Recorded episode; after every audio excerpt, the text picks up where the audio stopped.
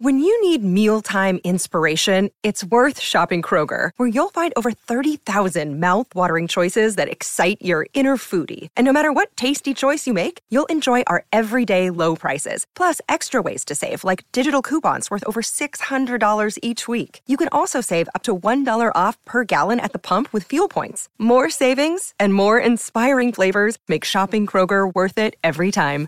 Kroger, fresh for everyone. Fuel restrictions apply. Ego, Slendy, Ego, Slendy, hey, hit it up the park, Hit it out the park. hit it with a strike, Hit him with a strike. from the national anthem Anthem. to the bottom of the night. I'm in Slendy, Ego, Slendy, Ego, Slendy, Ego, Slendy, hey, you already know what's up. What's that? Another home run. But you know the job ain't done till we hold that trophy up. Hey. What's up, everybody? Welcome to episode 401 of the Talking Friars podcast and YouTube show. Ben Fadden with you here on a Sunday, Sunday, May 21st, 2023. The San Diego Padres, they dropped another series to the Boston Red Sox, but they were able to get a 7 nothing win today, which was good. Uh, Michael Wacha pitched really well, and we'll get to that. The offense showed up when it needed to. Um, you know, the, the runners in scoring position numbers, if you look at the box score today, wasn't great. But hey, results based business, seven nothing win. They won. That's what matters. I obviously wish that the Padres would have took two out of three in this series, but they at least won a game. You know, if they getting swept, that would have been really, really bad because that would have meant that the Padres would have been 20 and 27, I believe, going into the pretty long road trip, going to Nats Park and then Yankee Stadium, and then I believe Miami to finish off the road trip before coming back home to face off uh, against the Cubs. By the way, Eric Hosmer was DFA'd, so it's not, don't expect the Eric Hosmer return to Petco Park.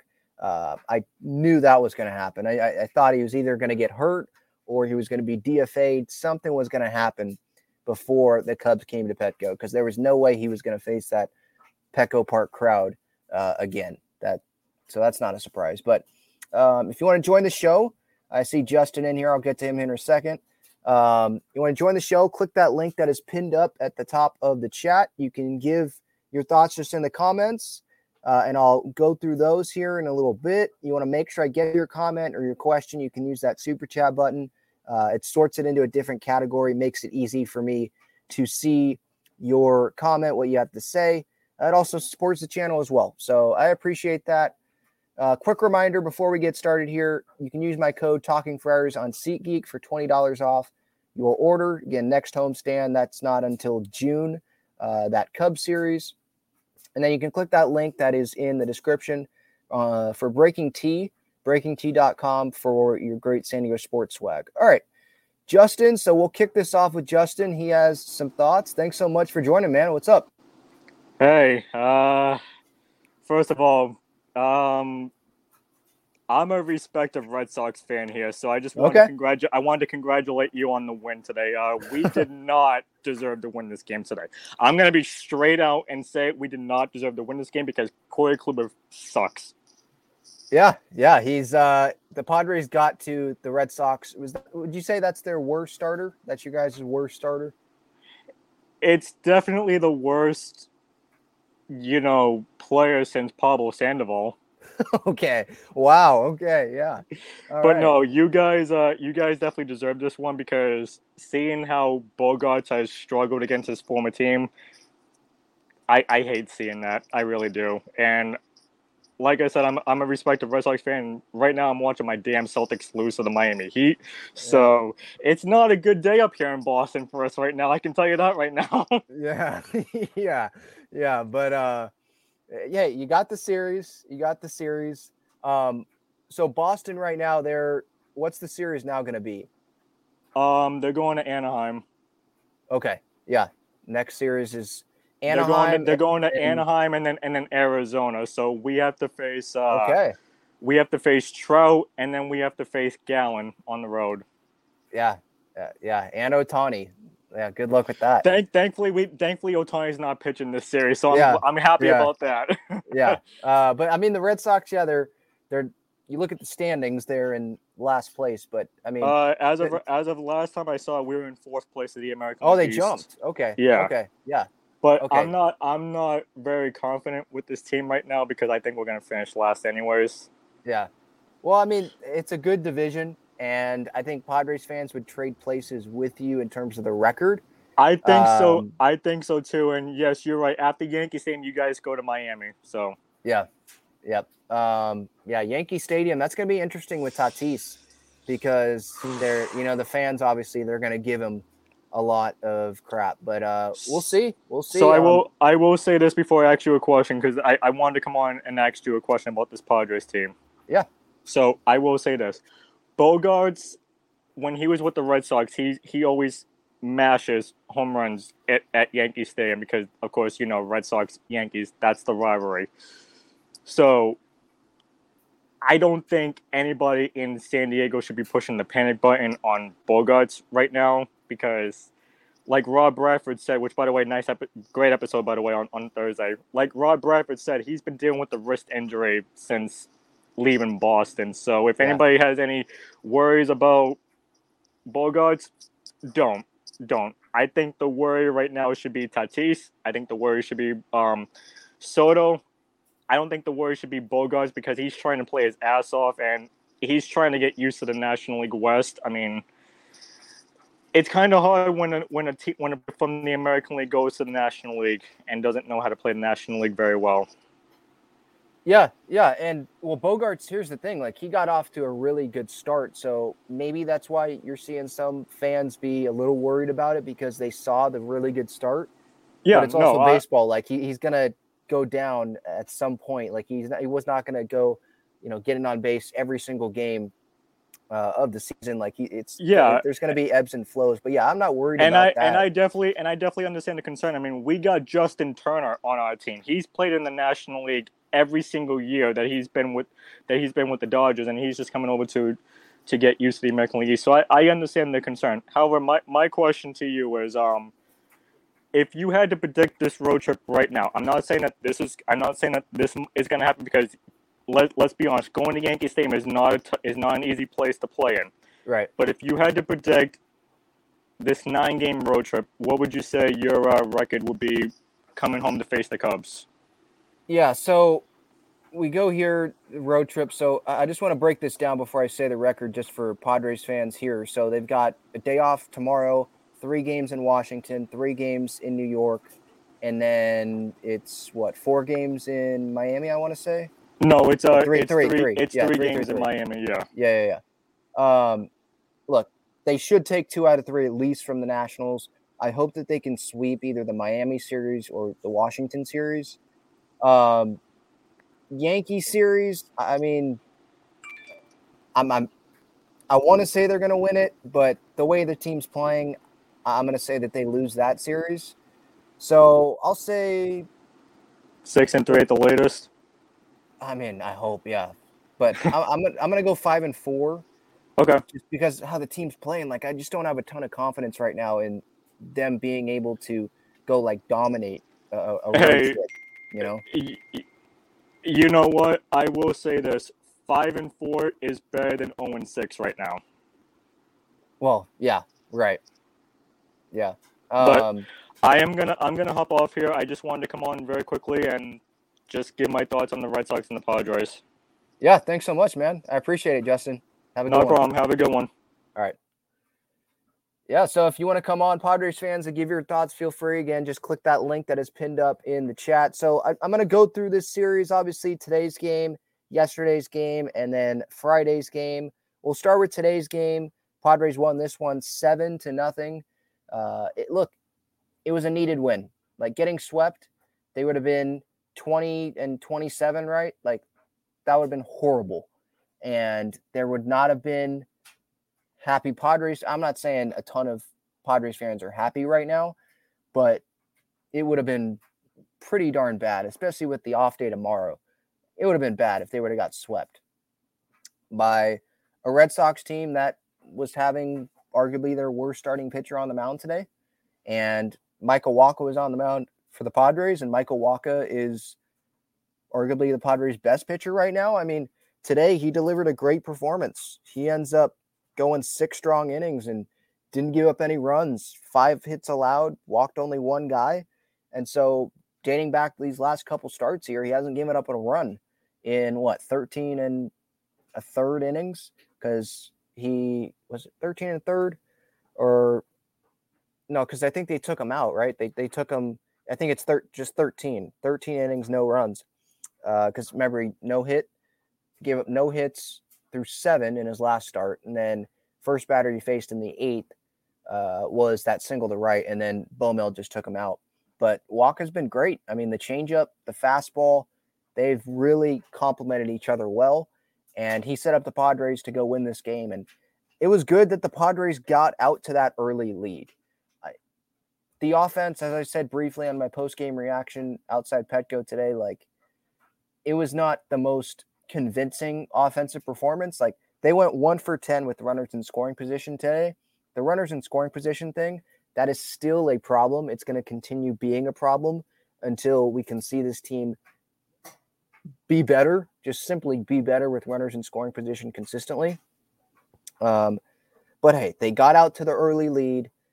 Yes, Kluber stunk there. He, I don't even think he threw 70 pitches. Like he got out of there. Cora got him out quick, uh, but they capitalized. Um, yeah, there was the walk with the bases loaded, but Odor like came through. Uh, Odor hit today like it was 2016, 2017, and I'm here for it. Like I'm not a, I'm not the biggest fan of Rougned Odor, and I'm sure there's a lot of Padres fans watching or listening to this that are not the biggest Rougned Odor fans either. But with Manny out, like we know he's going to get some a, a, good amount of playing time there at second base if they're going to have Crony play first because Kim's going to be at third, Bogey's going to be at short. So Odor's going to have to step up, and today was a good sign. He had that big bases clearing hit there in that first inning made it four nothing right out early, like gave Wacha some comfort there. And then later in the game, he comes up with another RBI double, double, right? I, I believe it was a double. Um, that extended the Padres' lead. So, yeah, uh, that part today, Rougned Odor was encouraging. Matt Carpenter today, the home run that he hit, he needed that because he, I don't think he has lived up to the expectations so far this season. DH, the DH spot as a whole, really, it's it's kind of been, I don't want to say like really disappointing, but it hasn't been impressive either.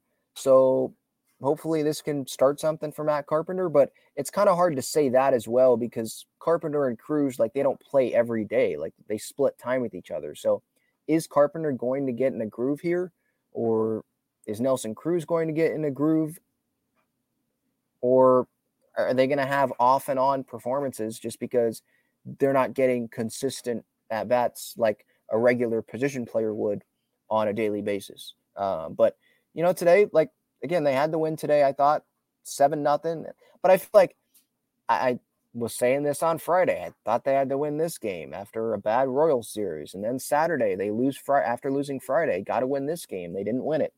Um, you know now they're five games under. It's not like they're 15. You know, they're five games under. But for the expectations that they had, yes, this is this is really bad. Um, just because I mean, going into the year, there were a lot of experts that were predicting this team to go win the World Series, and they're just not playing like that right now. Um, it's a long season. There's plenty of time left to turn it around, and I still believe in this team. But at the same time, fans, right? We're reactionary in an 162 game season, we're reacting to what we just saw. And today, Padres fans left happy, but we also see, well, they just lost this series. They didn't win it. Won today, that's great, but they lost this series. They lost a series against the Royals that they should not have lost. They got embarrassed by the Dodgers at Dodger Stadium. They lost the Twin Series. They have not won a series since the Cincinnati series, Nando's first Petco Park game back. That series at the beginning of May, and we're here on May 21st. That's not what the Padres should be. It should not. They should not have one series win this month. But they're they're just not playing up to the level of expectations right now. And uh, maybe Padres fans' expectations have gone down. That I, um, in a Gaslamp Ball article that I wrote today, or not today, um, last week, just like a poll, like asking fans, so do you think this team's still going to be a playoff team? And 51%, this was before Friday's loss, 51% said yes.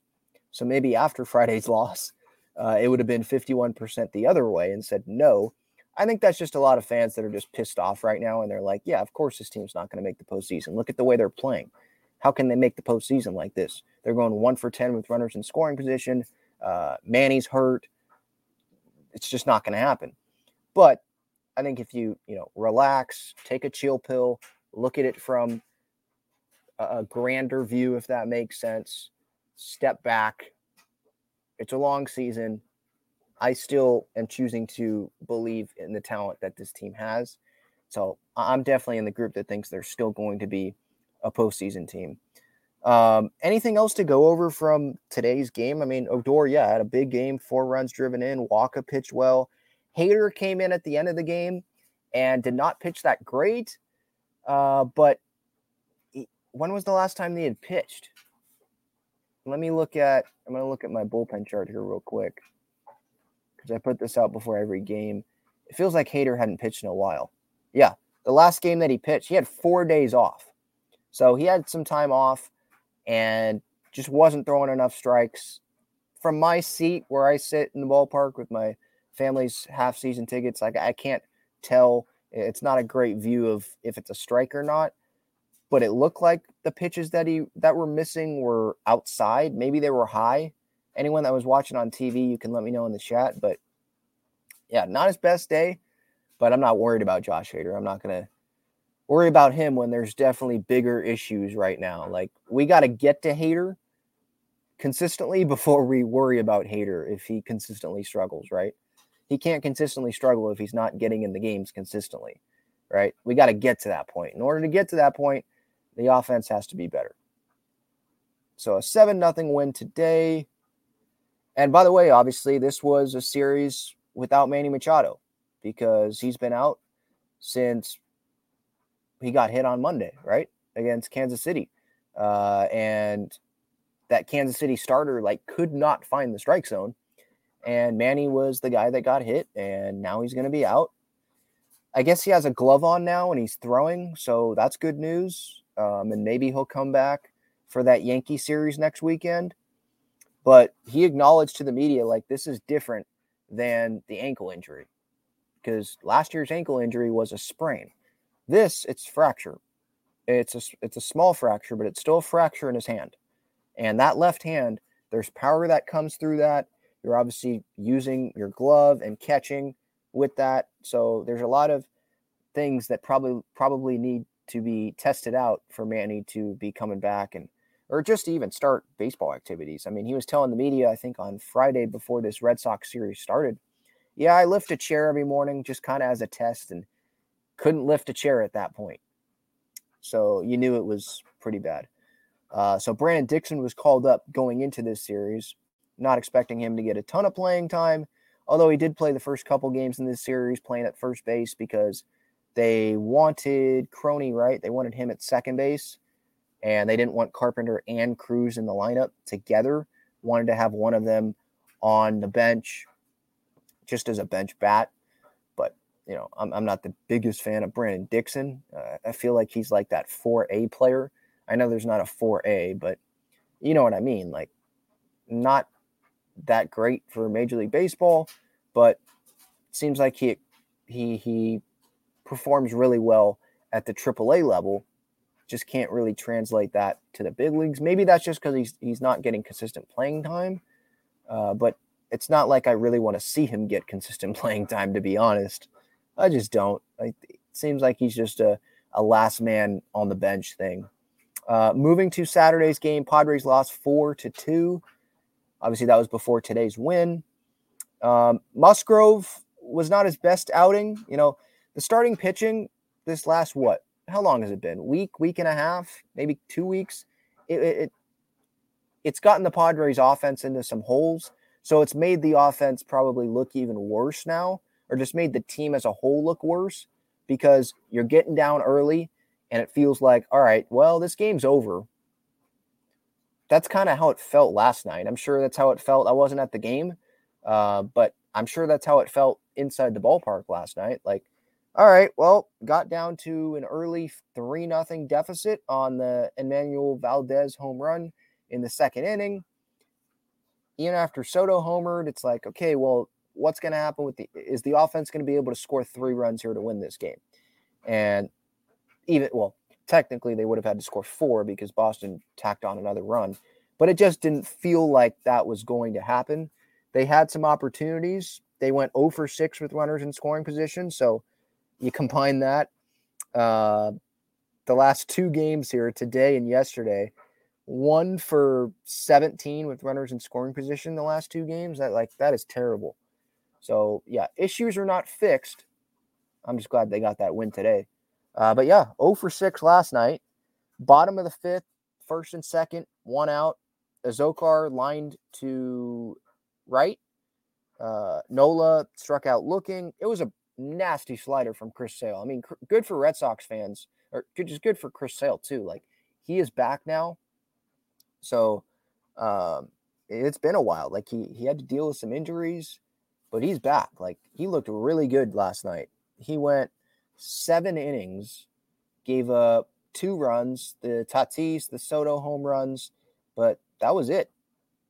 I mean, he looked really nasty. Three hits, just one walk, struck out eight, and he threw 111 pitches. I mean, Alex Cora let him go, and he got through the seventh pretty easily. So it made Cora's decision look pretty good. Um, but yeah, Musgrove last night, that that inning where the the Valdez homer happened. I mean, single hit by pitch, and then the home run uh, in that inning. So you look at the numbers overall for Musgrove, hasn't been great, but it, I, I kind of view it like the offense. Like I believe in Joe. I've seen what he's done in the Padres uniform the last two seasons entering this year, and that's a bigger sample size than what he's had so far this season.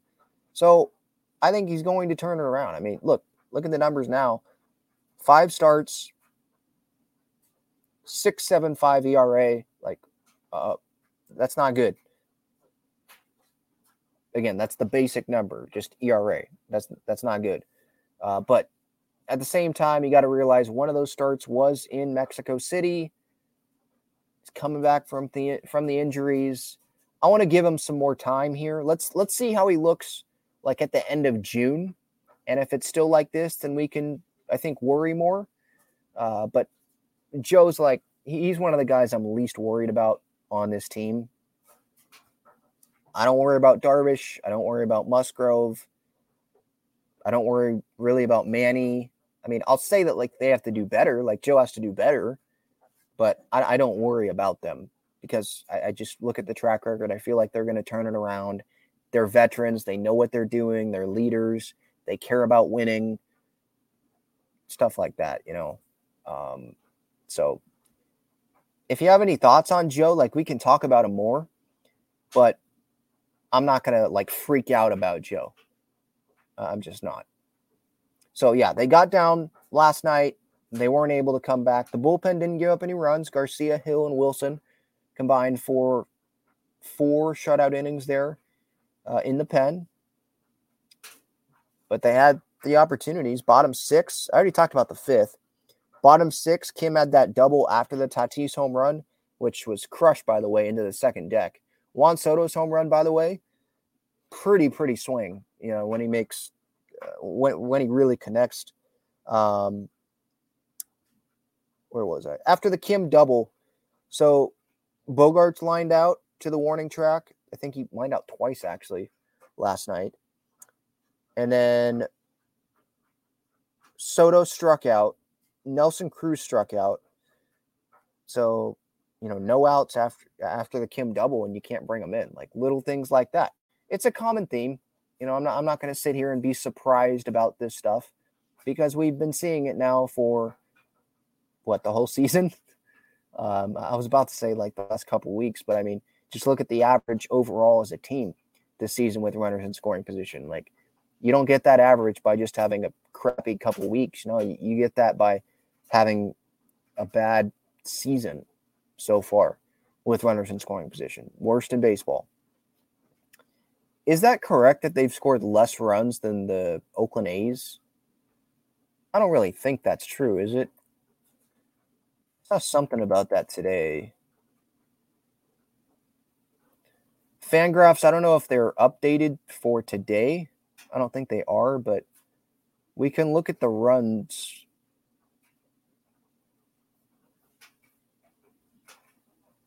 Well, no. So, okay. So, I don't think this, again, this, I don't think this is through today, but entering today, the Padres had 175 runs scored. That was fourth worst in baseball. The A's had 176 runs scored. So the A's had more runs scored than the Padres entering today. I think that's entering today. I mean, when you look at it like that, at the end of the day, like runs is what matters most, obviously. That is bad. So it's got to improve. And it didn't really improve this series. I mean, again, they won today, but they went one for 10 with runners in scoring position. And the home runs that they hit in this series, like for the most part, they were solo home runs. And, you know, Devers on what was that, Friday night, his was multi home run or multi run home run. Um, Valdez yesterday was multiple runs. So, like the Padres, they're just not getting guys on as well in front of these guys when they are going yard. And that's been frustrating too. Cause, like, if you're not going to go, if you're not going to come through with runners in scoring position and you're not going to come uh, through with guys on base for like home runs, then, you know, even with like a runner on first home run, they're not really doing that. So that's a bad combo because you're not getting the singles or the doubles, you know, to bring in guys. And then the home runs, it's it's minimal damage for the opponent because it's like, all right, well, yeah, I gave up a home run, but it was only one run. Now it's six to two instead of six one. Instead, you know, if they had runners on base, it would be maybe six five. I'm just throwing out numbers there, like run totals, but that's just how it feels right now for the Padres. Anything else from Saturday's game? I mean, before the game, so Adam Engel was designated for assignment. Azocar was activated after one rehab game. One. That just shows how desperate the Padres were to kind of try to fix this center field position as, as early as you can because Grishy's going to be here.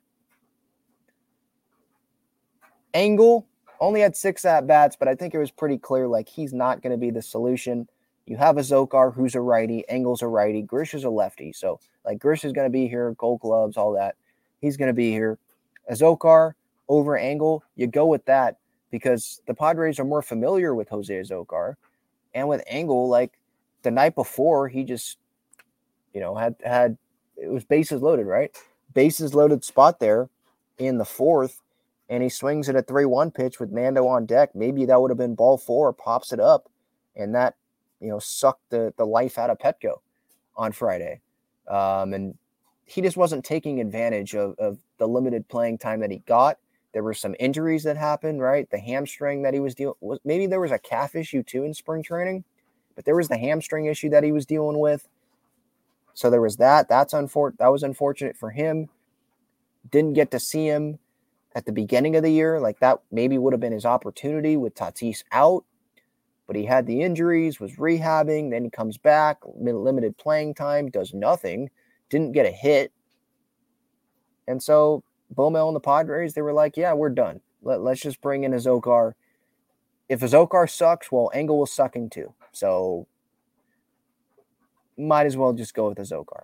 And Azocar, that one game, I think he went two for four with El Paso. So he came up and uh, got the start on Saturday. Obviously, Padres lost, but I, I, was fine with them making that decision to DFA Engel. I think a lot of other Padres fans uh, would agree with that as well. I think they were fine with it too, especially what, especially because of what happened on Friday. Like we all remember what just happened, right?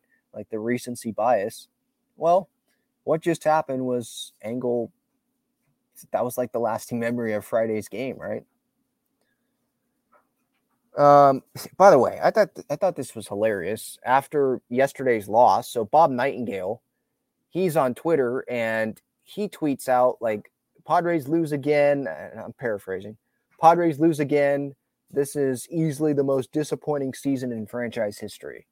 And I'm like, dude, it's like, does he not realize that when he tweeted that, it was May 20th? The season is not even close to being over. Right now, it's really disappointing, but you didn't say that. You just said this is easily the most disappointing season in Padres franchise history. And it's like, well, is it really going to be the most disappointing season if they turn it around and then they go win it all or something? Or even if even if they make the postseason, obviously it wouldn't be the most disappointing season. So yeah, there's very high expectations and they're they're not meeting those right now. But you know, add in a couple words there. Add in so far most disappointing season, not just most disappointing season in franchise history. I think that's taken a leap that it's a little too far. I mean, there's a lot of time left in the season. You know, just relax. That's that's that was my reaction to that. That that was funny. I laughed at that tweet actually. All right, let's get to Friday's game after this break here. Check out Gaglione Bros' famous cheesesteaks and garlic fries on Friars Road. You can visit their website, gaglionebros.com, for their entire menu and enjoy their cheesesteaks and fries at Petco Park and Snapdragon Stadium as well. Quick reminder here so, if you're just joining the show here live on YouTube, you can uh, click that link that is pinned up in the chat. You want to join the show? Feel free. You want to leave a super chat. If you don't want to join the show, make sure I get to your comment, your question. Supports the channel and it helps me out to get to your comment, to get to your question, because there's over 100 comments in there. And so I probably can't get to everyone. I will go into that into the comments like I always do. I really, really value you guys, my audience. So uh, I'll definitely get to you. Um, and even on like regular videos and all that, whenever you guys say something, you know, you reply, I always try to either leave a thumbs up or reply to you uh, because we're a community. You know, I'm not just speaking at you, I'm trying to speak with you and hopefully you value that. All right. So Friday, Padres, they lost six to one in this game. Man, Petco was depressed. I was there and it was disappointing because, well, before this game, right, Manny goes on the IL with the left hand fracture, the small fracture in his left hand. And then they have Brandon Dixon be called up. You have Blake Snell starting, and he ends up having like that first half Blake Snell start. The third inning sucked double walk, walk, double home run. Uh, four innings, six earned runs, five hits, two walks, five punch outs, and he gave up two bombs. Both to Rafael Devers, by the way. I think the first one was a solo home run, and then the next one, uh, that that one blew the game open. Um, so yeah, the Manny news obviously that sucked, and then the, just the game how it un, how it unfolded that sucked. And yeah, at, at the end there, obviously I stayed through the whole thing, uh, yeah, there, there was really like no energy. It, eh, there shouldn't be any energy because the Padres aren't giving you any energy. At least on Friday, like that's just how it played out. I mean, the fourth inning obviously is what we're going to remember here, right? Runners in scoring position. There's one out. Brandon Dixon strikes out, doesn't put the ball in play. Then bases loaded. Adam Engel comes up before he got DFA'd the following day swings at a borderline 3 1 pitch. I was looking at the YouTube condensed game highlights, and it wasn't showing the Bally broadcast, but for that pitch, it was the NESN broadcast, and it, it lit up on the strike zone. So it showed that it was a strike. But then I, I asked on social media, on Twitter, when that happened, like, was that Engel pitch a strike? And all the Padres fans were saying no. So it, it was a borderline pitch. That, that's what I get from it. It was a borderline pitch. The location, that's what I saw when I watched it back. Like that was a borderline pitch. I'd prefer him not swinging at that pitch when Nando's on deck and you're Adam Engel. Um, but I'd imagine if you were in the box in that spot, it's kind of hard to not swing there um, just because you're trying to attack and you're trying to probably play for your spot, obviously, like because he got DFA'd the day after. So I understand it. But yeah, it was disappointing, obviously, popping up there in that spot. They were already down after the bad third inning from Snell. And then when that happened, you know, that was your chance to really get back into the game. That happens, and it's like, all right, well, there goes another chance to maybe come back into this lead, bite into this lead here, and couldn't do it. There's another loss. And after Friday, two and ten in their last ten games. Uh, you know, with Snell, I thought he was good other than that that blow up inning. Like Rafael Devers, he's a really good hitter and he's to get you. Like that's going to happen. But it's the third inning where it's like, all right, the walks, two walks in that inning, the doubles, right? The, the gappers. And then was it a hanger or was it a fat? I forget what pitch it was to Devers, but hit it to center. And it's like, well, that unraveled really, really quickly. So, yeah, the results were disappointing from Snell, but I've been encouraged for the most part from what I've seen from Blake. Um, I think that he's turned into the second half Blake Snell, or at least kind of. We've seen part of the second half Blake Snell earlier than expected. So I'm taking that into account, and you know, I'm I'm trying to take the positives from Blake there. But yeah, I mean, I can't. I, I'm not gonna. I can't focus totally on Blake here. I know he put the Padres in a hole, and Musgrove put the Padres in a hole yesterday as well. But Friday they scored one run. Yesterday they scored two runs. Like, regardless of who you're playing, it's kind of hard to win games when you're scoring one run or two runs. That leaves zero air, zero room for air for the pitching. And there was air in these starting pitchers on Friday and Saturday with with Snell and Musgrove, and so Padres weren't able to win those games. Um, you know, opportunities to come through, and they didn't. So let's add this up. Runners in scoring position this series for the Padres. 0 for 3 in the first game. And then what I say, 1 for 17 the last two. Or 1 for 1 for 16, I think one for 16, then 0 for 3. So one for 19 in the series with runners in scoring position. Same trend, same trend as we've been used to now for what? The year? I don't know when it's going to turn around. Hopefully, it can turn around in this road trip through Washington, New York, Miami, but there's definitely no guarantees. And, you know, Manny going on the IL, let's talk about that for a moment. Like Manny, because I, this was on Friday, so it was a while ago in terms of like baseball terms, because a lot has happened this weekend with the Padres, right? Um, I thought it was the right decision, but now like it puts more pressure, I think, on Bogaerts and Soto and Crony and Tatis, right?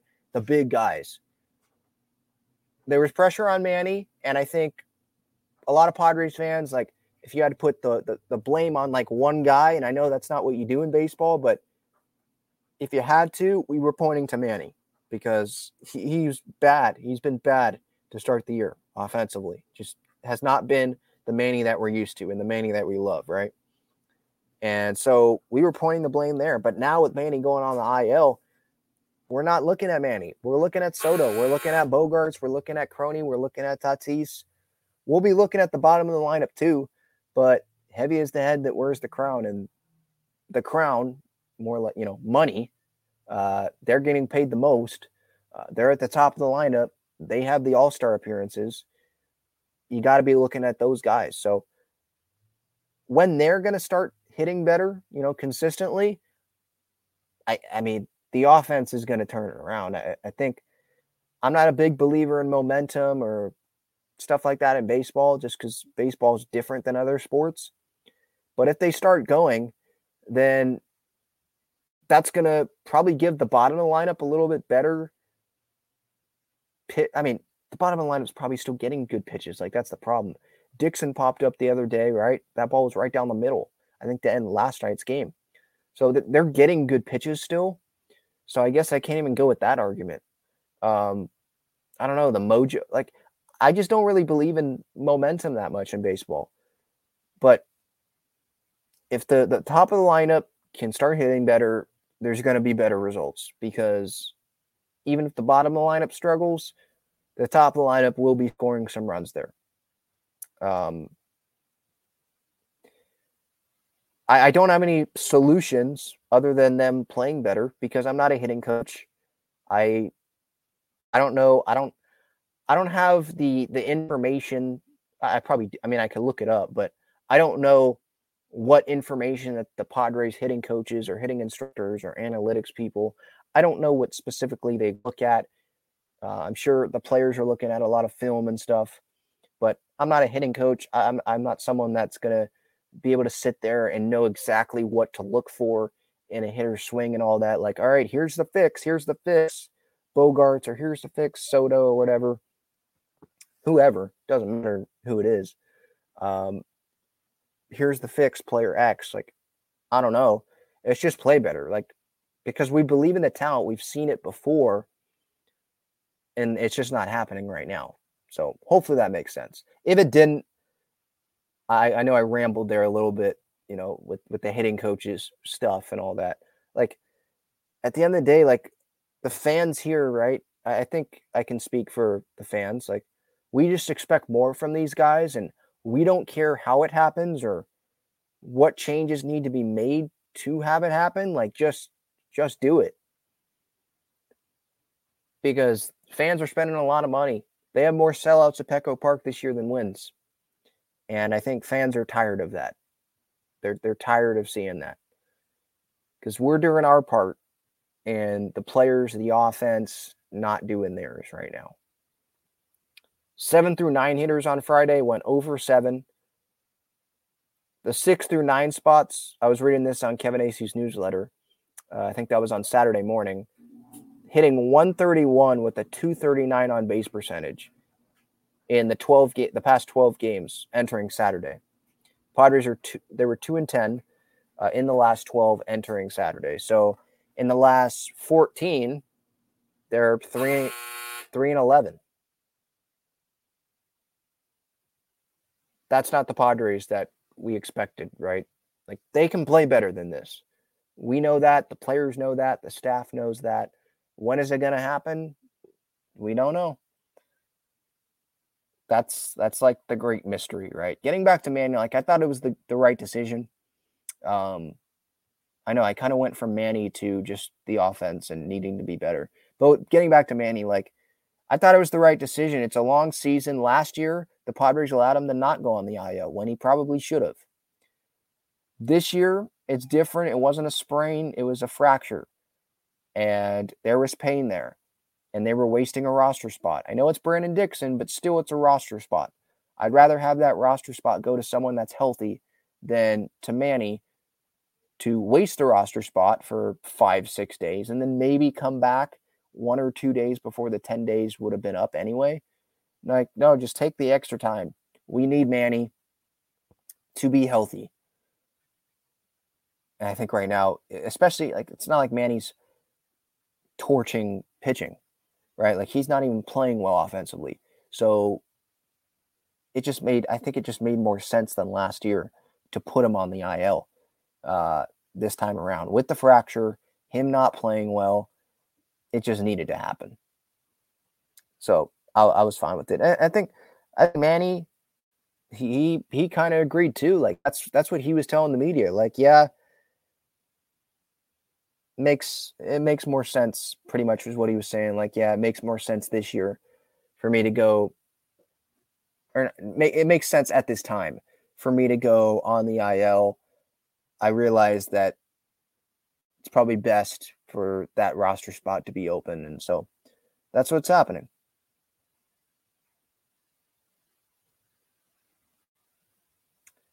All right let's get to the chat here after a break I want to tell you about the best and easiest way to play fantasy sports. It's Underdog Fantasy. They have great pick'em games and best ball tournaments. In pick'em games, just pick higher or lower on two to five players' stats, and you can win up to 20 times your money in a single night. You can go cross team, cross league, and even cross sport. Best ball revolves around the draft, which is what every fan loves the most about fantasy, and it eliminates the hassle of having to manage your roster all season long, resulting in a fun and easy fantasy product. How does it work exactly?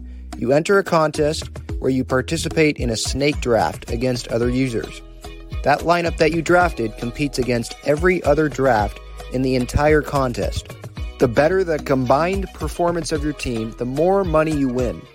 After your lineup is all played, Underdog will take the best performing players and automatically set them as your starting lineup. That's it.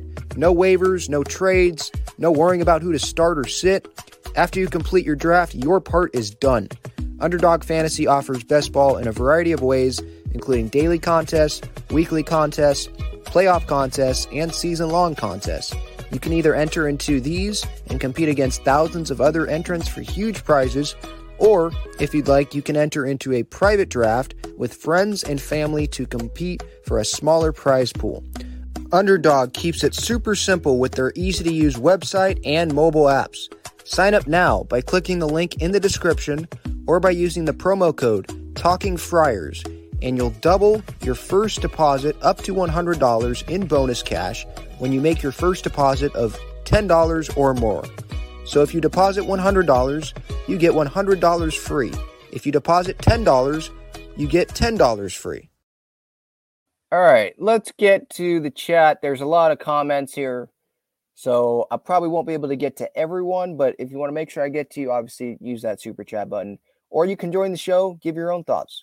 You can vent about this offense or praise whoever you want. If someone deserves praise, I mean, today Rougned Odor does, Michael Wacha does. I think the bullpen does for the for the most part. Raul says a much needed win LFGSD.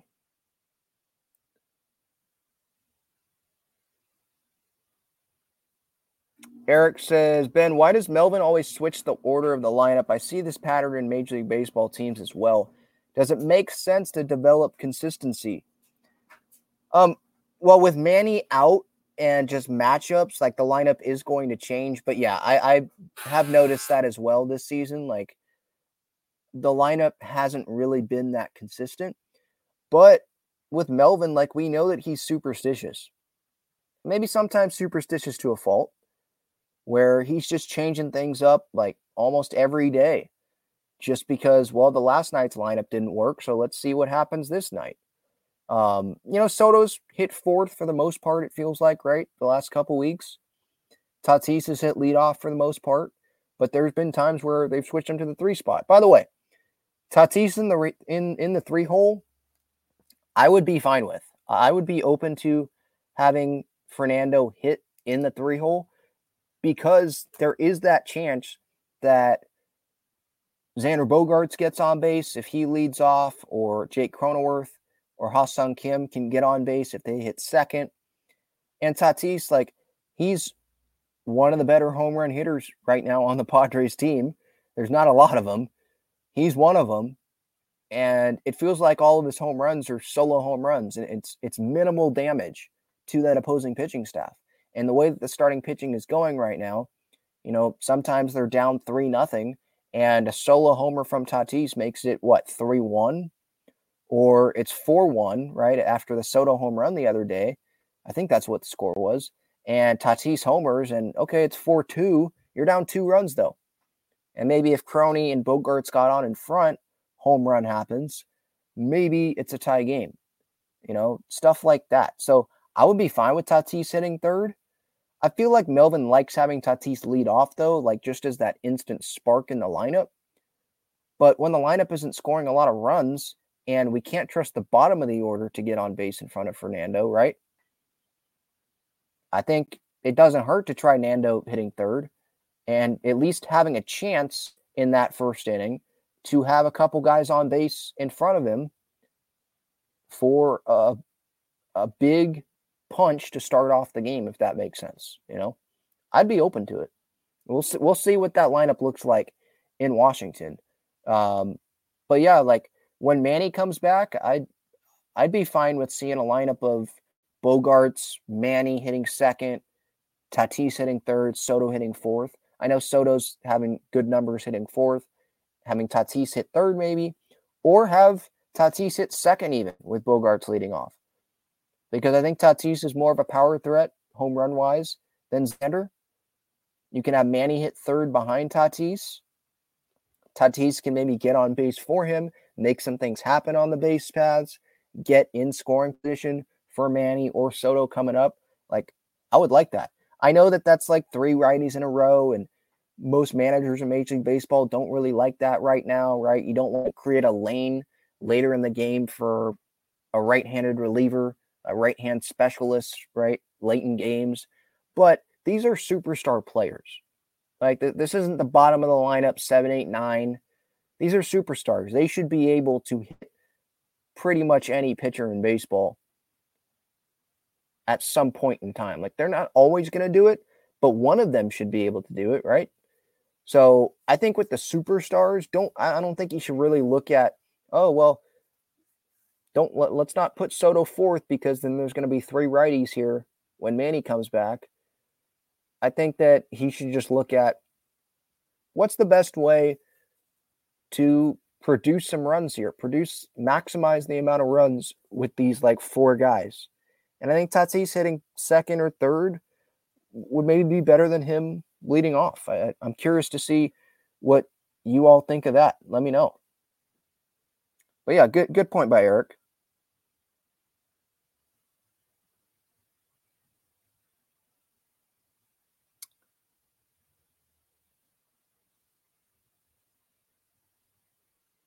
Um, just going through the chat here.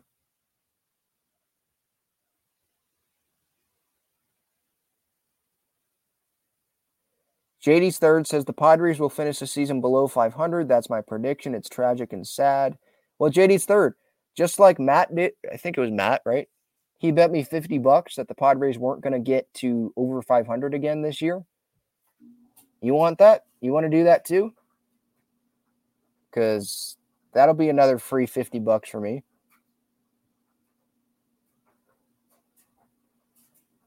Yeah, I agree, WK. Sale is a beast when healthy. I mean, that's what we saw last night. He he was really good. Gil says trade Soto, Nola, Kim, Grisham, Hader, Snell, all in separate deals. Restructure the team. Junior GM. Well, who's going to want Austin Nola? One. And Hader is like your best reliever. So I don't, when you're going all in, like that doesn't make sense. You're going all in trading Soto. I don't know if that makes sense. Um, and you trade Grisham, okay, but like, what are you going to get back? Because I don't think Grisham's value is super strong right now. JD's third says Kluber made us look like World Series champs. Well, here's the thing, like like I said earlier, we didn't really do much. The Padres didn't do a whole lot against Corey Kluber. It was just them taking the walks. And then Odor came up with the hit in the first inning, right? Uh, San Diego TV Watcher says, Talking Friars, huge fan and wanted to thank you for your coverage. I see all the national articles because you link them in Twitter. Oh, thank you. I appreciate it.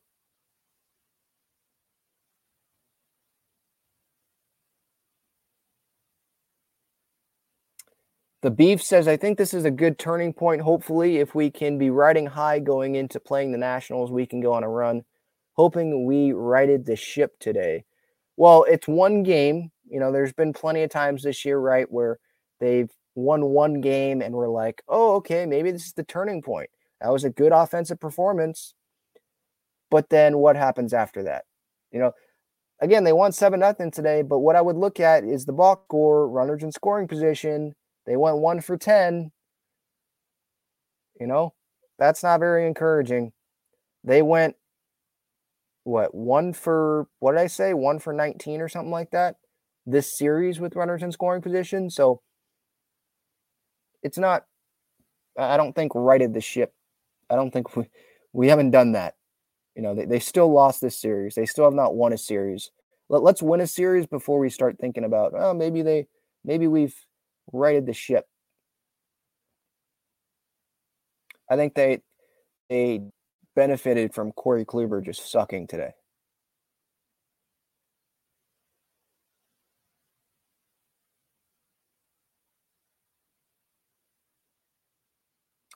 Mike says Darvish and Musgrove are human. So what if they have an off or bad year this year? If one of them does it's over, we have no other starters. Well, Preller can still go acquire starters. Um, but yeah, I mean, well, go look around baseball. If Gerrit Cole has a bad year, what's going to happen to the Yankees? I mean, you, you could say that with them. What if Verlander and Scherzer continue to suck? What's going to happen there? Well, it's not going to be successful for the Mets. I'll tell you that.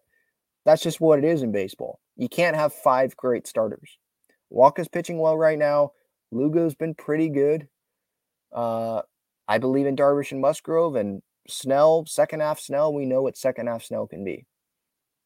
And and Preller can go get other starters. Nick Martinez could come in the rotation. Ryan Weathers could be in the rotation at some point. Like there there's still some options there. I, I don't think the, the rotation is in a terrible spot. It's just you know they had to shoulder the load a lot. And so they haven't been able to continue to do it all the way through the rotation recently. Uh, JD's third. Do we honestly think Wacha and Lugo will pitch this good the rest of the season?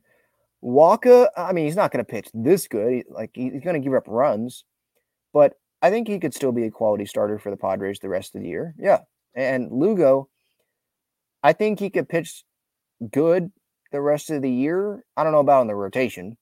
Um, obviously, he sucked in that second inning that he pitched, and he's on the IL now. So Weathers is up. Um, but before that, he had pitched pitched pretty good for the Padres this year. I think he can be an impact player for this Padres team, impact pitcher. I don't know if that's going to be in the rotation or if that's going to be in the bullpen. I think come the playoffs, hoping that the Padres obviously make the playoffs, I think the bullpen's the best spot. I think that's where you'll find him giving the most value to the Padres. But yeah, I, I think Lugo will pitch good in the bullpen uh, when that time comes because I think it's going to come. I at this point I don't see Lugo being a, a starting or a starting pitcher the Padres rely on in the postseason.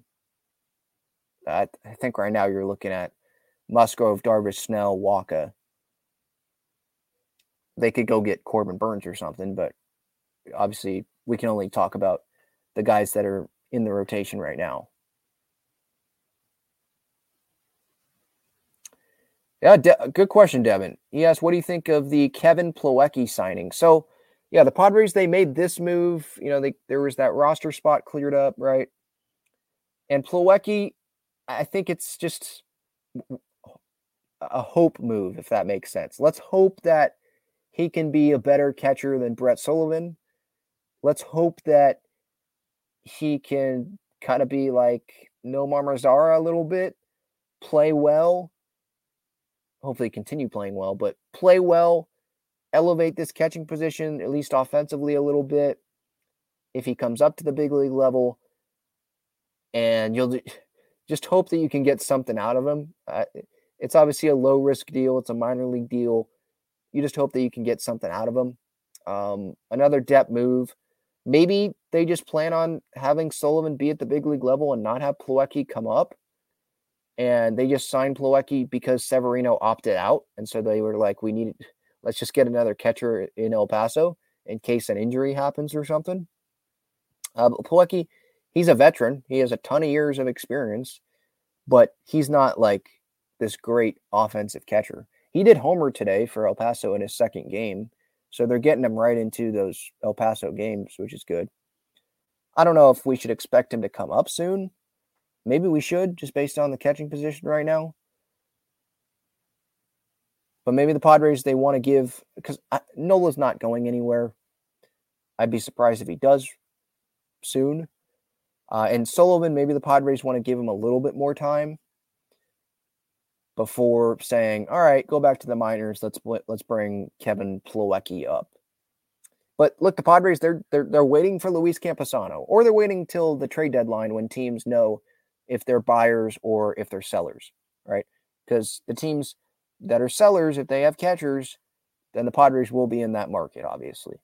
But right now, we're it's May 21st. Uh, teams aren't gonna go be selling off their catchers right at this time. I think there's still more of an evaluation period going on, a longer evaluation period, if that makes sense.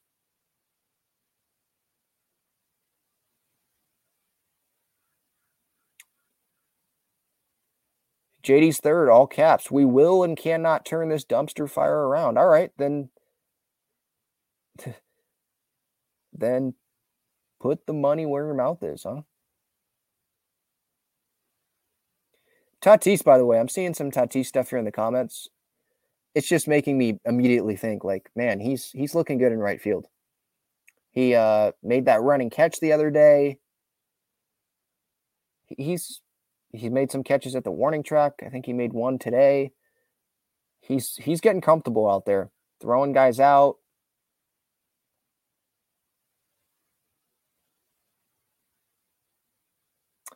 Yeah, so the beef I see here in the comments, Suarez throwing tomorrow. Hope he's back by July or August. I don't know when the what the timeline really is for Robert Suarez right now, but there were some injury updates that Bob Melvin gave. So Suarez is going to throw like an actual baseball tomorrow. Morejon, I saw something in the comments. Morejon rehab starting on Tuesday, Gil says at Lake Elsinore. So that's good. But I'm not expecting Morejon to come back soon because they probably want him to get built up to multiple innings, kind of like Brent Honeywell or Nick Martinez. They don't want him to just be a one inning guy. Like there's guys that can fill that and he could still fill it at the big league level, but they probably want him to have the ability to pitch multiple innings when he gets there, not just be a one inning guy. Um, I think there was another update. I think it, it might have been on a Azocar, and that was before he got brought up. It was a Azocar going to start a rehab assignment. Then he played that one game and then got called up uh, because the Padres were done with Adam Engel after Friday night.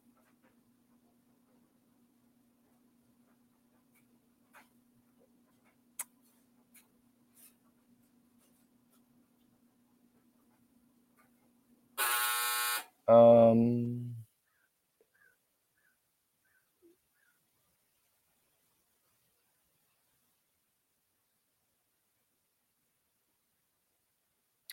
there's a ton of comments in here, just you guys interacting together. So, and I love that. I just, I'm just trying to get to comments that maybe you're saying something to me or questions or something that I wanted to address. Devin says Snell is the most bizarre pitcher I've ever seen in my lifetime. First half woes, second half triumphs. It's kind of all or nothing with Snell and Grisham. Wish both were more consistent. Yeah, I mean, we all wish they were more consistent, but baseball's a hard game. Snell sometimes gets in his head. It's been the track record, you know, the first half of the season, second half of the season, those are like two different pitchers. Trent Grisham, on the other hand, he's just striking out too much, man. He's just striking out too much. I love his glove and center. He he gets great jumps on the ball, but at the plate, man, he is frustrating. Because it feels like when he goes up, he goes up to the plate like he has the potential to hit a bomb, but sometimes it just feels like he's lost up there, you know.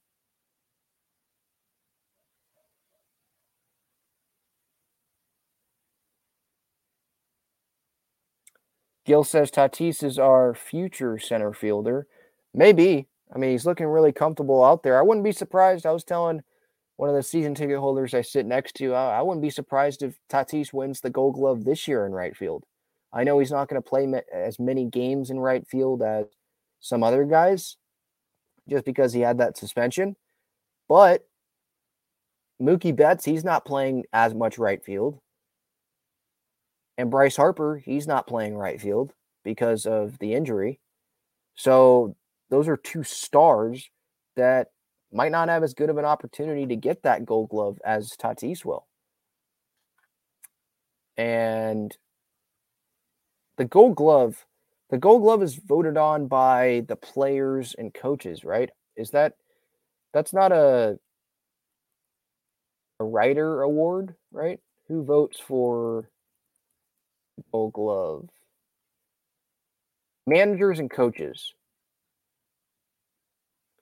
So, I mean, if Tatis keeps throwing guys out and he's making catches at the warning track, in the corner, stuff like that, I mean, these players will see that and be like, well, Tatis deserves it. Look at this guy. Like, he's the total package defensively. Look at how much of an athlete he is. That's not the gold glove guy, then who is in the eh, who is? Is Acuna playing right field? If Acuna is, then that would probably be some competition. But I thought he might have been in center field.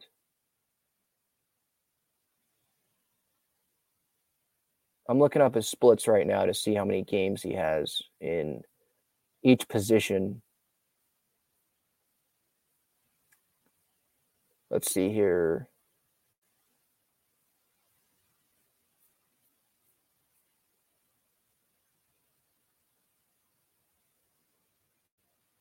Oh, okay. So no, he's only playing right field. Okay. Well, maybe Acuna is. I mean, he's on track to go. You know, win the MVP this year. So maybe he ends up taking the the Gold Glove. But Tatis will be up there. Uh, he'll be a nominee, I would think, if he stays healthy.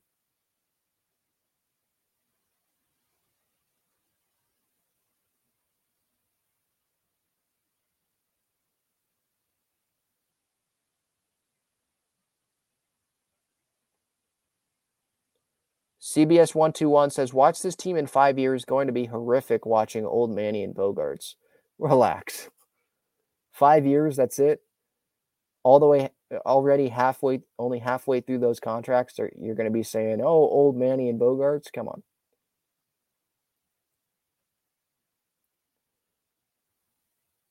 I'm looking on Baseball Savant right now at Tatis's defense, like just seeing where the percent percentiles are. I mean, you look at Tatis's baseball reference page, there's a ton of red there. Like, you know, he's off to a good start. Outs above average is great, 93rd percentile. Outfield jump is the best that you can be, it's the 100th percentile. Arm strength, 99th percentile. Sprint speed, 98th percentile. I mean, he's been, he's, the numbers there are really good defensively. The only blue, just as a player, the walk rate, obviously, we know he's aggressive. He's chasing. There is swing and miss there. But that's who Tatis is. He's aggressive. And he's he's played so far as one of the best like one of the best players on the Padres. I know he's been part of the problem too offensively, you know, with runners in scoring position. Whenever he does come up, usually he's on base though. Usually he's the one that gets on base and isn't brought in.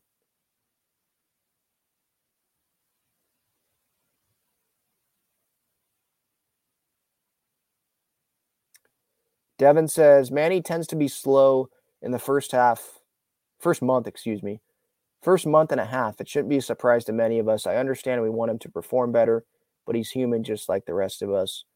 I don't I don't even know what the slow start thing what we should make of that when players say that or when the stats show that because you are just going in there facing major league pitching like it's you're just reacting to the major league pitching. Like, what's with the? I don't even know what to take from the slow starts. Like, why do guys get off to slow starts? It takes time to adjust. It's what do you mean? The first time you face guys, maybe, but guys that you've already faced in your career, I don't know if that really makes sense to go with the slow start thing. I think it's just struggling to start the season. You're just and we look at the slow starts with players because it's a small sample size and that's just his numbers. So if you get off to a bad 20 game start, it looks worse than a 20 game slump in July because there's the big sample size in July. The only sample size is you struggling through the first, you know, 20 games or whatever, if that makes sense. So really, maybe it's just like part of the slump of the season, right? It's just happening at the beginning of the year.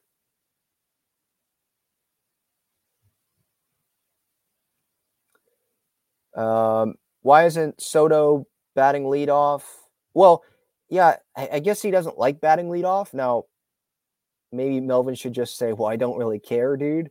You're under contract. I'm the manager. Go bat leadoff. But I think he wants his star players to feel comfortable where they are. And Soto likes seeing pitches. We know that.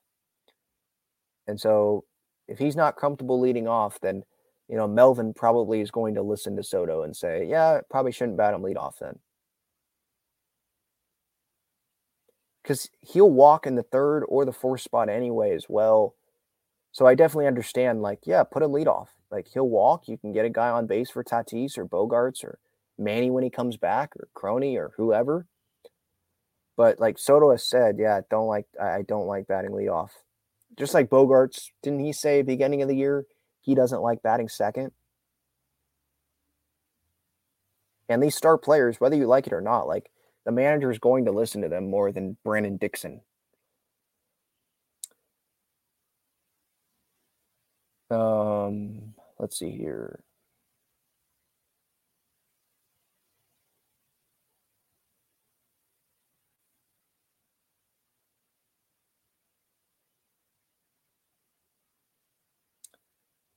JD's third says, Ben, I will bet you we will not have a winning season. Yeah, I'll bet you that. Yeah. I'll bet you 50 bucks that we'll have a winning season. I think we will. So I'm going to get 100 bucks from you and Matt combined, huh? I'll take that. Sounds good to me.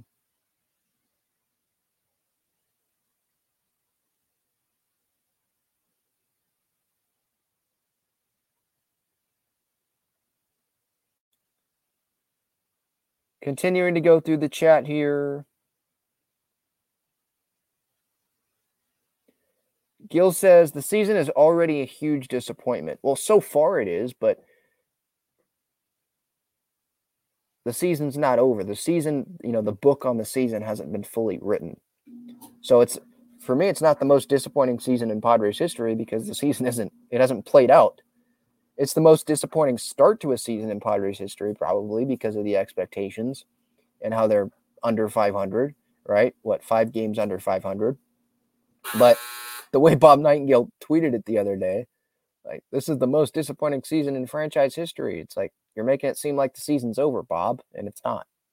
It's May.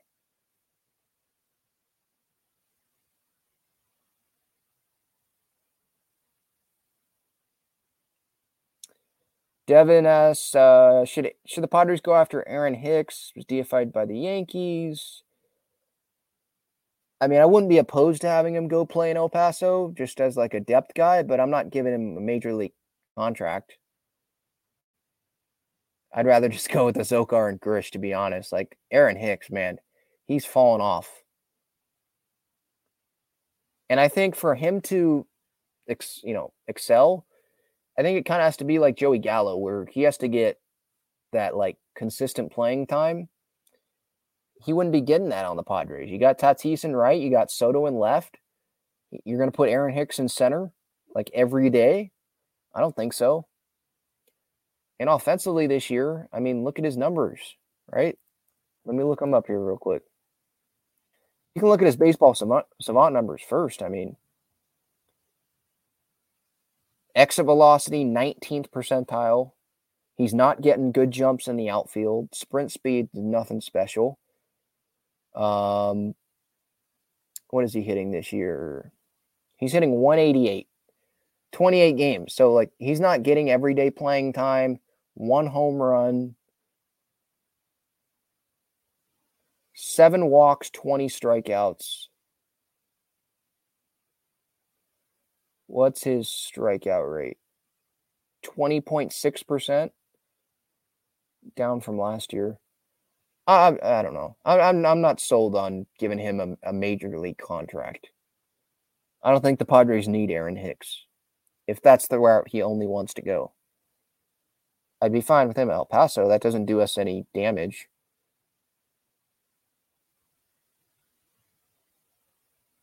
And Preller does like bringing in veterans, obviously, as we've seen. Now, Hicks is not a Ranger,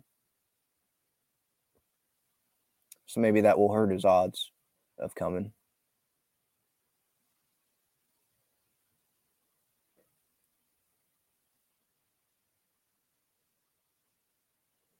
Jim asks, any word on possible trades? I haven't heard anything. Look, it's it's May 21st, so I don't think that teams are, you know, really itching to make moves because they're still in that evaluation period. Are we going to be buyers? Are we going to be sellers? Or just look at it from the individual player standpoint. Like, do we believe that this guy can be a part of our future? They're maybe they're still in that evaluation period. So I don't I don't think that you're going to see the Padres make trades right now. Like I think it's like this is the roster. They want to see how this plays out here. You know, more of a sample size. I know it's a good sample size here, but let this roster play out more towards the trade deadline. And then when you have to make moves, then you make moves because that's the smartest time to make moves if you're looking at it from like AJ Preller's point of view, because you spent all these, all of Seidler's resources with this team. You want to make the best informed decision here. The best informed decision is with the biggest sample size, right? Not, not through May 21st. All right, we got to go make a trade because things could turn around here in the next couple months here before the deadline. And then maybe you're sitting like, man, maybe we shouldn't have made that deal because now this player is performing really well. And this guy that you traded for, well, he got off to a hot start and it wasn't really for real, if that makes sense. Captain Zano says lineup idea Bogaert's one, Azocar. Okay, well, I already know. Sorry. Azocar, I'm, I'm sorry. Azocar hitting second. Sorry, no.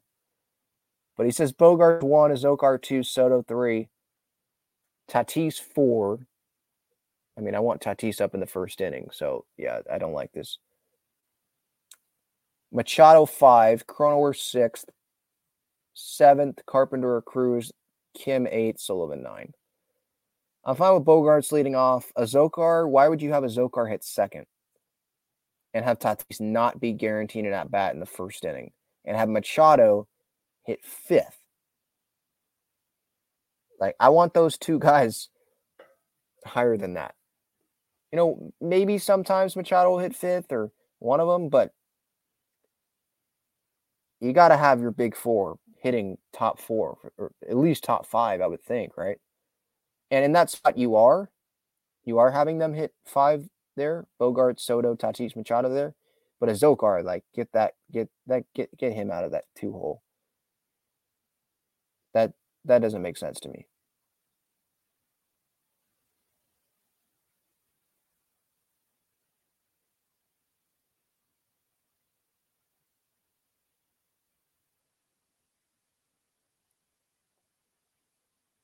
All right, let's get to some other San Diego sports here. If you have any more comments and anything, just put it in the chat. I'll get to it. Uh, but there's there was a good a good amount of stuff happened around San Diego sports this weekend. I want to start with San Diego State, and I'm not going to the basketball program or the football program. I'm going to the softball program. I mean, props to San Diego State softball. They won their regional, the UCLA regional. They won that. And so now they're moving on to the supers for the first time in program history. In game one, they beat Liberty 7 0. Callie Decker had a huge home run. Allie Light, their ace, four innings, one hit, no walks. Second game yesterday, they won 6 0 against Grand Canyon. And this was a weird regional because UCLA, obviously the favorite, they lost night one to, to Grand Canyon. Then they lost to Liberty yesterday. So they were out in two games.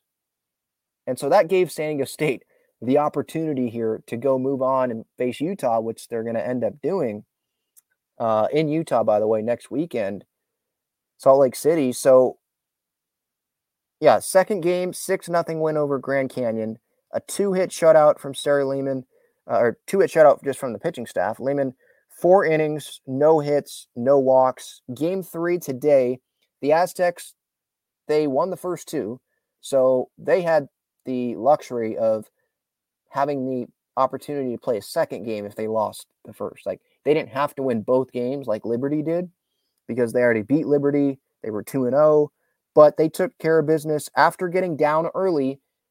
They ended up winning 6 to 3.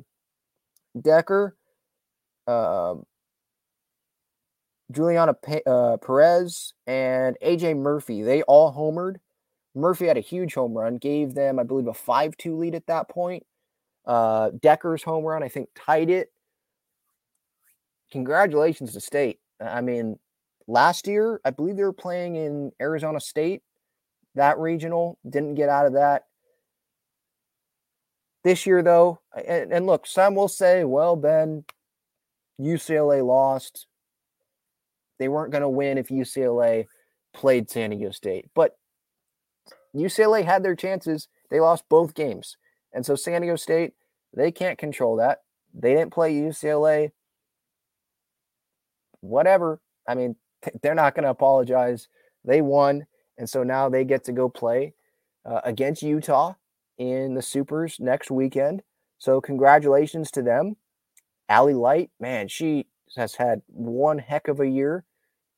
Pitched pretty well for them. Uh, today, I believe she gave up what three runs, and then they had one other uh, reliever come in at the end to finish it. Uh, but yeah, congratulations to San. I mean, San Diego State. I know this is only two sports, but basketball going to the national championship game, which was just like something that's like a dream, not even a dream. You don't even dream about that because it's like that's possible. You know it's possible because it's March Madness, but you don't really think it is like really like realistically. And then San Diego State, the softball program, they are able to make it out of the UCLA regional. I know they didn't play them, but they still made it out. And UCLA I believe at one point this year, I remember earlier in the year, they were ranked number one in the nation, which it happened because Oklahoma lost to Baylor early on in the year, and Oklahoma has not lost a game since. I mean, they are just. I mean, we thought last year's. Some people thought last year's Oklahoma team was like the best team ever, you know, in Oklahoma history with Jocelyn Alo and all that. They, I mean, this year, holy cow! they they're unbeatable right now. Um, they easily, I think they easily won their regional. But UCLA, they were ranked one because Oklahoma lost. Oklahoma then smashed them. Uh, I think they won like 16 or 17 to nothing or 17 to 1, something something crazy early in the year before conference play. So Oklahoma was put back to 1, UCLA 2, and UCLA has fallen since then, I guess. So congratulations to San Diego State. I wanted to hit on them, give them some love there. And now going to the San Diego Loyal, they had a match this weekend. It was on the road in Florida against Miami FC. And this is kind of what happens. Like there's an MLS team in Miami, Inter Miami, right? but there's also this USL team, and you look at the stands, the game is on television. There was no one there. And I think with the San Diego Loyal, there will be people there when the MLS starts in 2025. But the MLS team is going to get more attention. So, look, it's unfortunate. I've already said a bunch of times, like, I wish it, the Loyal was the team name, but I'm just Team San Diego. I'm going to continue rooting for the Loyal. I'm going to continue rooting, or I'm going I'm to start rooting for the MLS team when they start playing in 2025. Like I'm just Team San Diego, and hopefully both can end up coexisting. Um, and there's going to be some fans that might not pay as much attention to the loyal because of the MLS team, and that's understandable because the MLS team's going to get more coverage, I, would imagine. And I don't think soccer, to be honest, gets enough coverage in the city, like from a sports radio perspective. Um, I know the Padres are king and they should be, but like, I don't think the Wave get enough coverage. Um, and that that's part of the reason why I'm doing this. Like, I don't have a sports radio show here in San Diego. This is kind of, this is my show, so Uh, and I have I have a passion for these teams, so I'm going to talk about it at the end of shows. Um, but yeah, I, I think the loyal they're not going to get as much attention, which stinks because of everything that they have built. But you know, money talks, and again, Mohammed Mansour spent five hundred million dollars for the expansion fee, so he can do what he wants with the team, and he wants it to be his team, his name, his colors, all that, and it's understandable. I, I if I was him, I mean, Landon Donovan with the loyal, like, wouldn't you want that name associated with your franchise because of all the success Landon had in the MLS? I mean, you want to grow your franchise and get off to a really good start. I know they brought in Manny, but he that he, he's not a player, he's not a coach, he's not a president of the organization. He's not going to be really involved. He's just a part owner just to be part owner, really. I mean, he'll help with the right to dream stuff, but he's not going to be like heavily invested. The MLS season happens at the same time as the Padres season does, right?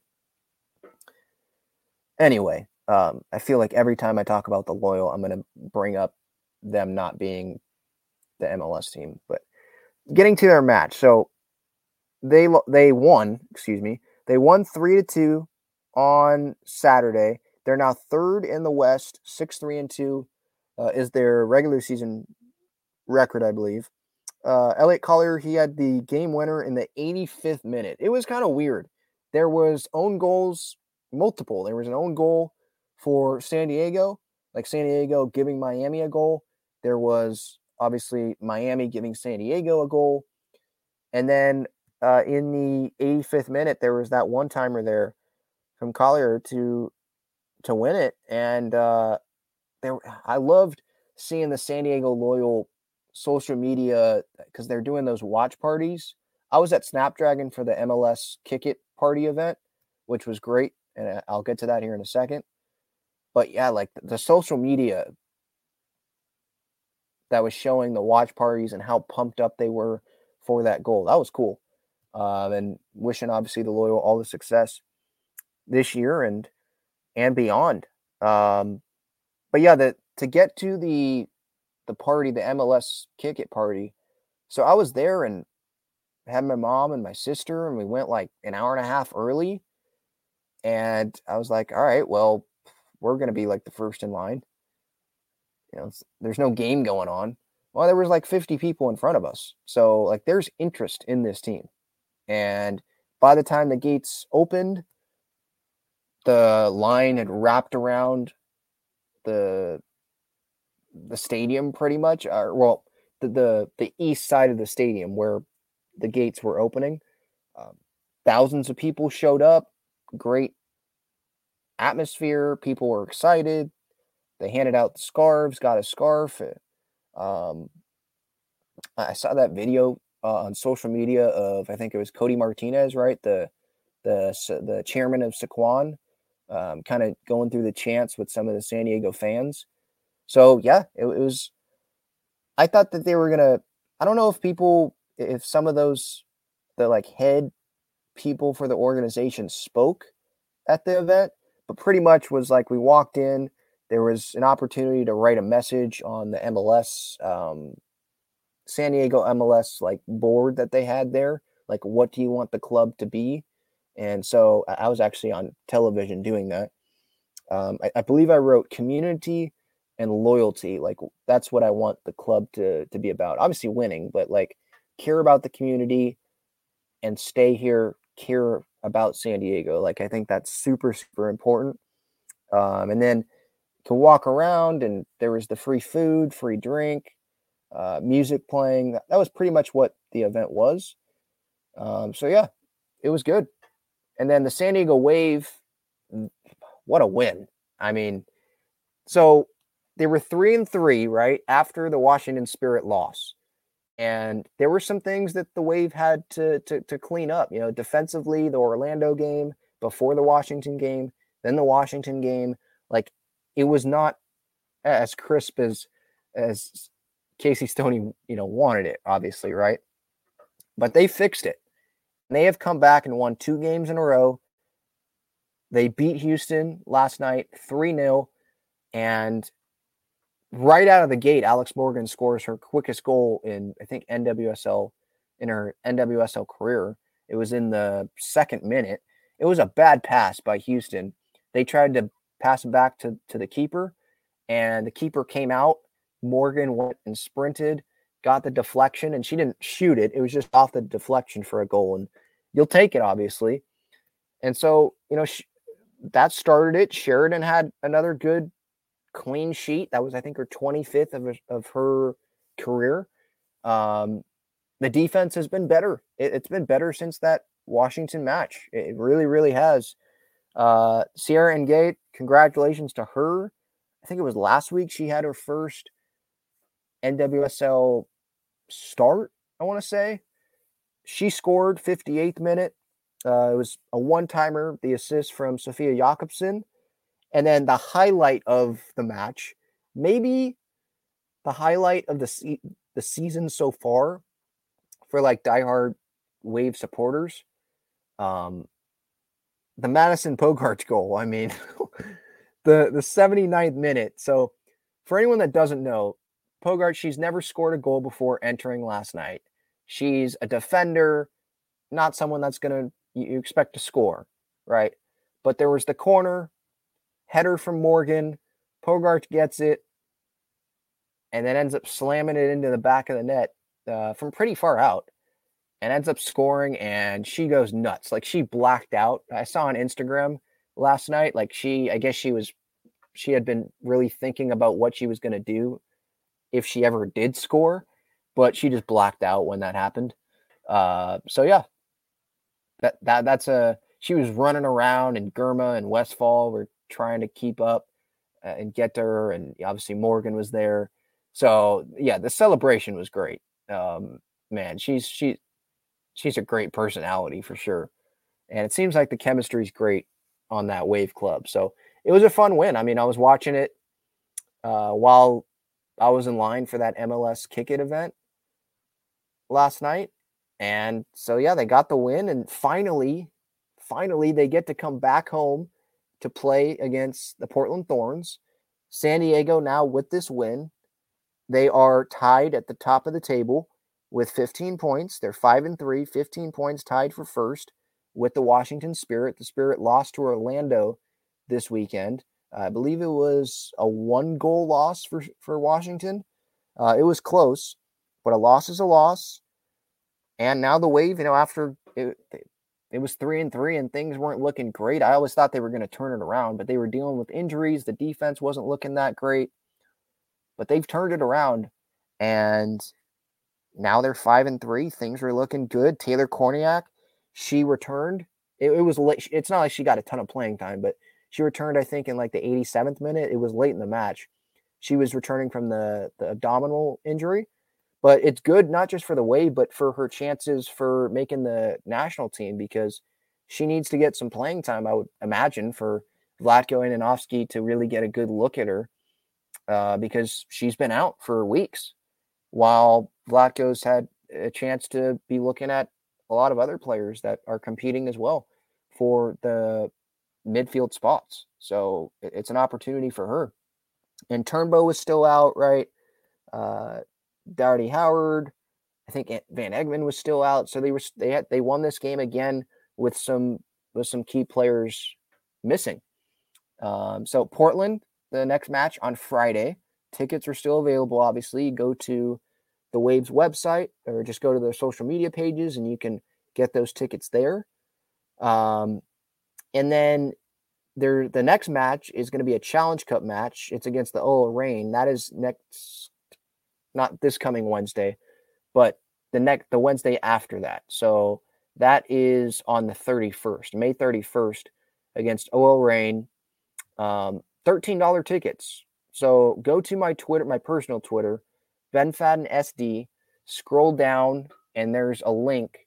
Click that link, click my name when you're checking out. It's discounted $13 tickets, as, little as $13 uh, for that match there. All right. Any other San Diego sports stuff to get to Keshad Johnson, he picked Arizona. That came out over the weekend. So congratulations to him for finding a spot. I thought it was going to be USC, but then uh, I think it was Warren Washington committed there. So Keshad kind of lost the chance to go there. Or maybe he just didn't, you know, that wasn't the best fit for him. Maybe he's going to get more playing time in Arizona. We'll see. We'll see what happens there.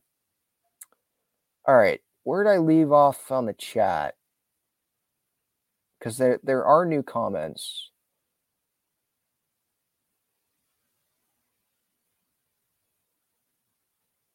Uh, Devin asks, how many years are left on Austin Nola's contract?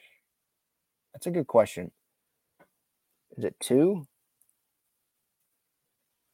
Austin Nola contract.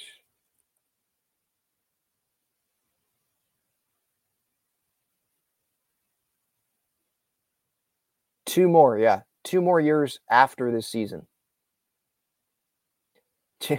JD's third says maybe the Padres can get some of the SDSU softball players. Yeah. They they were hitting some bombs this weekend.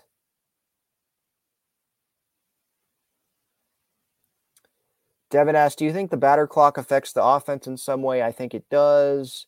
Um, I think it, it, did early in the year, but that you can't use that as an excuse now. Maybe like the first week, but yeah, you definitely you can't use that as an excuse now. You have to be used to it by now.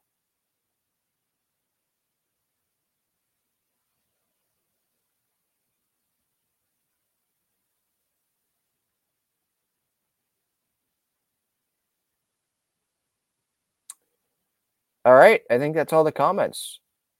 Thank you, everyone, so much for the time. Episode 401 of the Talking Friars podcast and YouTube show. It was a pleasure. Uh, just quick reminder gaglionebros.com is the website there. Great cheesesteaks and garlic fries. They're available at Petco Park and Snapdragon Stadium. BreakingT.com. Click that link in the description for great San Diego sports swag. Underdog Fantasy, great place for pick'em. I finally hit on mine. Got 75 bucks the other day. And then SeatGeek, code Talking Friars, $20 off your order. That's going to do it. I'll be back later in the week. Thank you, everyone, for the time. Have a great rest of your night. See ya.